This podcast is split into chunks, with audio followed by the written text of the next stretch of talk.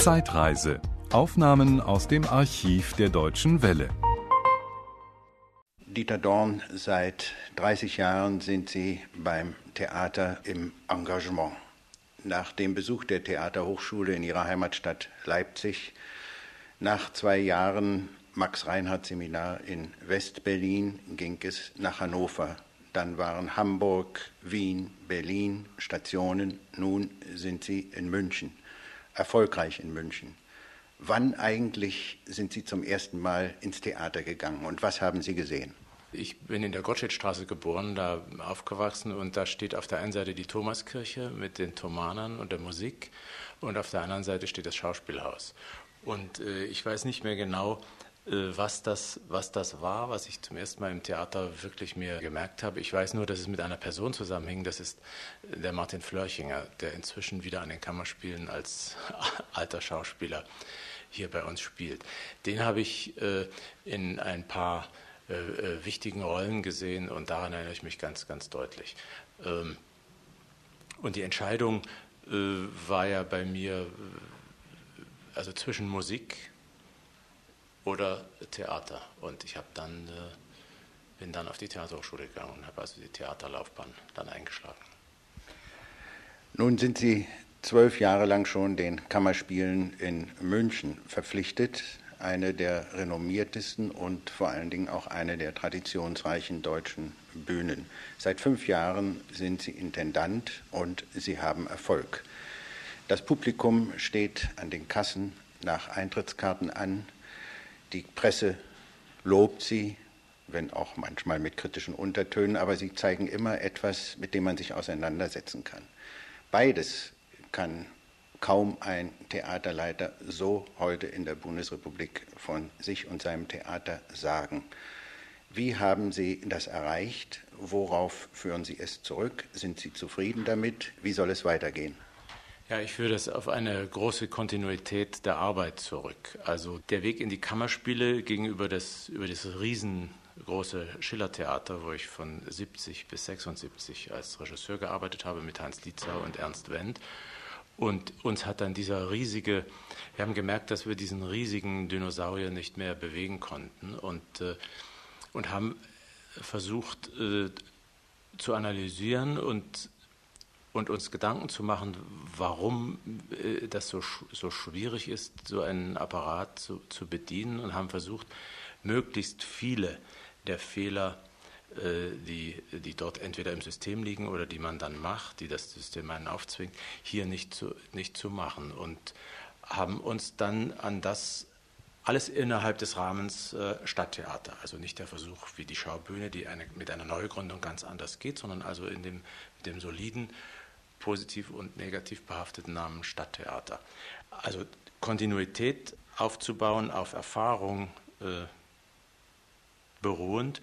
Und dann habe ich versucht, all die Schauspieler, die ich bis dahin getroffen hatte als Regisseur und ich für wichtig und gut hielt, an dieses Haus zu bekommen. Und an diesem Haus ist ja ein äh, traditionsreiches Theater, äh, waren auch noch sehr gute Schauspieler von dem ehemals Schweikart-Ensemble. Und äh, da haben wir versucht, also das zu einer Einheit zu bringen. Und äh, ich habe erst als Oberspielleiter gearbeitet und als dann Hans-Reinhard Müller nicht mehr weiter äh, als Intendant äh, arbeiten wollte, habe ich also auch eher ich will nicht sagen gezwungenermaßen, aber eher eigentlich nur folgerichtig und nicht mit dem Karriereziel, nun bin ich Intendant, habe ich also auch die Verantwortung des Intendanten mit übernommen. Aber äh, zusammengefunden hat sich hier eine, eine Gruppe von äh, Menschen, die etwas ganz Bestimmtes äh, am Theater und vom Theater wollen. Und das hat uns auch bewogen, noch weitere fünf Jahre, weil wir denken, wir haben da uns noch gegenseitig viel zu sagen, weitere fünf Jahre äh, zusammenzuarbeiten. Es geht dann bis 93. Nun kann ich mir vorstellen, dass es gar nicht so leicht ist, Regisseure und Schauspieler zu einem Ensemble, das innerlich aufeinander abgestimmt ist, das sozusagen äh, gemeinsam etwas machen will, heutzutage äh, zusammenzuhalten. Äh, es sind die Verlockungen des Fernsehens da und materielle Wünsche hat halt auch jeder. Ja, das ist klar. Die, also der Markt drückt da gewaltig. Also auch die anderen Theater, das, äh, die Kammerspiele sind nach wie vor ein Theater, das äh, auch schon aus Selbstverständnis und aus Tradition und auch weil es ein äh, Theater der, der Stadt München ist, von der Kommune ausgehalten, das sich also finanziell bescheidener bewegt als, als vergleichbare andere Theater. Und also man muss sich dann schon auf, auf wirkliche inhaltliche Fragen und auf wirkliche äh, Versuche, Kunst zu machen, äh, zu bewegen, um die Schauspieler, wenn nicht vielleicht in einem Ensemble, aber wenigstens einer guten Interessengemeinschaft zu halten. Und das ist uns eigentlich gelungen. Die Kammerspiele sind städtisch, keine Staatstheater, wie schräg gegenüber das Nationaltheater. Äh, gibt es Einflüsse von der Stadt? Die Stadt gibt Geld. Äh, wie hoch sind die Subventionen? Wie viel spielen Sie ein? Sie haben Platzausnutzung bis zu 99 Prozent, wovon auch andere nur träumen können. Äh, können Sie dazu etwas sagen? Also ich müsste vielleicht anfangen damit, dass natürlich dieses Haus einen Vorteil hat fast allen äh, vergleichbaren Theatern äh, in der Bundesrepublik. Es ist ein Haus, das nicht, das nur so groß ist, dass es also den spielenden Menschen auf der Bühne von jedem Platz aus, dass der wahrnehmbar ist. Das heißt, dass man sich nicht verheben muss, weder als Schauspieler noch als Regisseur noch als Institut, sondern dass das Maß aller Bemühungen immer äh, der Mensch ist. Und der Mensch ist nun mal der Mittelpunkt, äh, steht im Mittelpunkt der Untersuchung dieses Instrumentes Theater. Und da sind ja unglaubliche Sünden begangen worden äh, nach 1945. Jeder jede äh, Stadt, die ein neues Theater gebaut hat, hat einen Architekten beauftragt, der das zum ersten Mal gebaut hat, damit seine Erfahrung gemacht hat. Und wenn Sie die großen Häuser in Düsseldorf und äh, wo, sie auch, wo sie auch stehen sehen, dann ist also da die zu bedienen äußerst schwierig. Das ist also ein, ein ganz, ganz äh, wesentliches äh, äh Merkmal dieses Theaters, dass sich ganz viele Dinge quasi, wenn man sie richtig, wenn man das richtig macht, wie von selbst äh, erledigen, weil äh, sich alles auf innerhalb dieses Raumes und äh, Verhältnis Zuschauerraum und Bühne beziehen kann. Das Haus ist gebaut als ein, ein eigentlich ein schnelles Geldverdientheater, äh, so im Hinterhof zwischen Maximilianstraße und Hildegardstraße gelegen und ist dann eigentlich sehr spät von der Stadt als, als das Stadttheater äh, äh, angenommen worden. Das heißt dann immer noch im Titel äh, äh, die Kammerspiele im Schauspielhaus. Die Kammerspiele war ein Privattheater, das dann in das städtische dann städtische Theater hineinkam. und weil es ja wenig Plätze gibt, muss die Ausnutzung äh, natürlich sehr, sehr hoch sein. Die liegt äh, bei uns wirklich weit über 90 Prozent. Wir haben allerdings auch ein Einspielsoll von 90 Prozent, was unglaublich hoch ist. Und was mir äh, auch oft Sorgen macht, weil ich junge Leute, Nachwuchspublikum äh, quasi ganz schwer reinbekomme, weil ich also immer darauf angewiesen bin, möglichst hohe Einnahmen zu haben. Die Stadt hat in den Jahren, äh, seit wir hier arbeiten, äh, wirklich jeden Schritt, soweit das finanziell möglich war, mitvollzogen und hat uns also erlaubt, das Theater so zu, äh, zu führen, also künstlerisch so zu führen und mit den dazu nötigen ökonomischen Mitteln, wie das nötig war.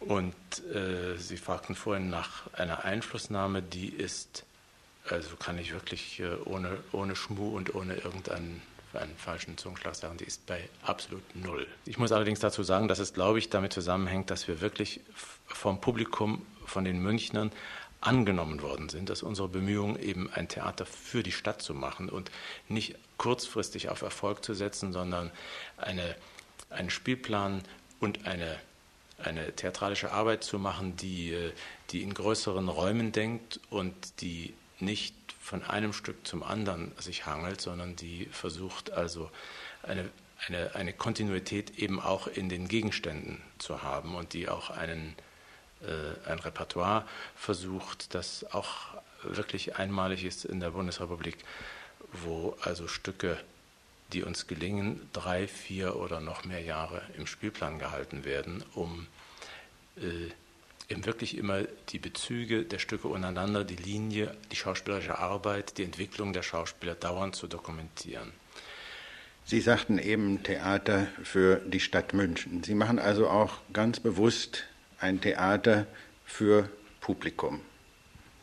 Ich halte es für ganz wichtig, dass das Theater nicht äh, äh quasi äh, sich mit dem Publikum äh, gemein macht und also das, äh, das äh, versucht zu zeigen oder zu arbeiten, was das Publikum sehen will. Ich halte es aber auf der anderen Seite für, für ganz, ganz wichtig, dass das Publikum immer mitgenommen wird und dass man nur so weit gehen kann, dass das Publikum die Signale, die sie von der Bühne empfangen, also noch lesbar sind, dass man da äh, auch äh, kritische Haltungen provoziert mit, äh, das finde ich also nicht nur in Ordnung, sondern das ist richtig, aber nicht um der kritischen oder, oder um, um des Effektes willen, sondern um wirklich versuchen, mit dem Instrument weiterzukommen, aber immer wenigstens in, in, in Berührung noch mit dem Publikum. Sie selbst inszenieren sehr viel an diesem Haus und auch außerhalb hin und wieder. Und äh, sie bringen sehr viel Goethe, Shakespeare, Büchner und unter den zeitgenössischen Autoren Tancred Dorst, Thomas Bernhard. Ich selber, wenn Sie danach fragen, was mich interessiert, habe überhaupt meinen ersten Klassiker erst 1976 hier, das war meine, meine erste Inszenierung, äh, inszeniert, das war Die Männer von Barnhelm. Davor habe ich mich äh, in den 20er Jahren in den Zeitgenossen in, in zwei äh, Aristophanes-Bearbeitungen, aber vor allem äh, mit den Zeitgenossen rumgeschlagen. Und ich habe hier gemerkt, es ist auch eine Frage natürlich an das Ensemble, an die Schauspieler, dass es ganz, ganz wichtig ist, dass äh man als Regisseur sich diesen Texten, manche sagen diesen großen Texten stellt, sowohl äh, was die schauspielerische Arbeit betrifft, also was auch der Versuch betrifft, diese Stücke, diese Stücke, äh, äh, sagen wir mal, äh, zu, zu bewahren, her, herüberzuholen zu uns, indem man sie, indem man sie von heute liest, sie, sie, sie neu überprüft und sich mit ihnen beschäftigt und, und sie nicht im Bücherschrank lässt, weil das Stück das Theaterstück ist natürlich auch nicht lebendig im Bücherschrank oben in der Reihe, wo der, wo der Goethe verstaubt, sondern nur auf dem Prüfstand Theater. Und dazu ist es aber ganz nötig, äh, dass eben auch die Zeitgenossen äh, zu Wort kommen. Sie haben nun Faust entmythologisiert, sagt man. Sie haben ihn zu Recht äh, entkleidet. Und äh, die Aufführung endet mit einem Vorgriff auf den zweiten Teil. Wird dieser zweite Teil kommen? Ja, das wollen wir machen. Also wir äh, haben uns vorgenommen, eigentlich in den nächsten beiden Jahren den Faust 2 anzugehen und eben in dem Zusammenhang, äh, dass der uns ermöglichen soll, Faust 1 und 2 zusammen zu zeigen. Das war ein Podcast aus dem Archiv der Deutschen Welle. Schön, dass Ihnen das Angebot gefallen hat. Empfehlen Sie uns doch bitte weiter. Deutsche Welle. Mehr unter dw.de.